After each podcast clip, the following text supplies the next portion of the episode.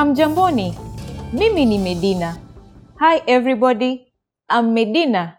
Welcome to SwahiliPod101.com's Kiswahili kwa dakika tatu, the fastest, easiest, and most fun way to learn Swahili.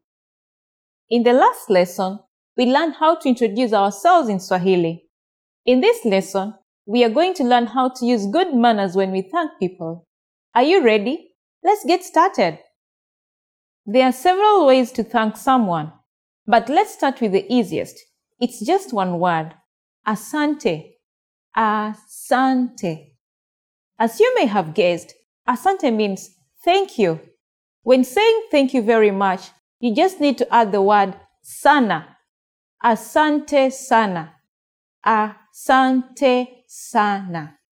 Sana means a lot. So, asante sana is just like saying thank you very much. In the last lesson, we talked about the informal and formal ways of speaking Swahili, but asante will work in both situations, so there's no need to worry. So, how do you reply to thank you in Swahili? It's easy.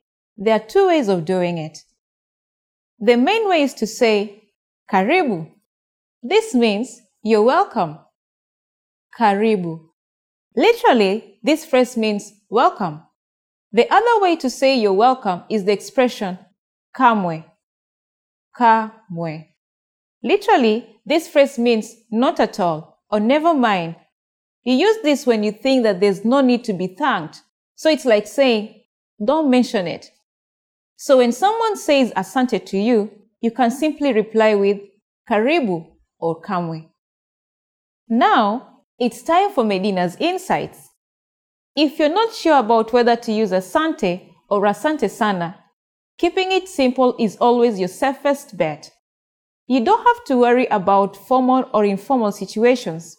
Asante can be used with just about anyone, anywhere, and at any time.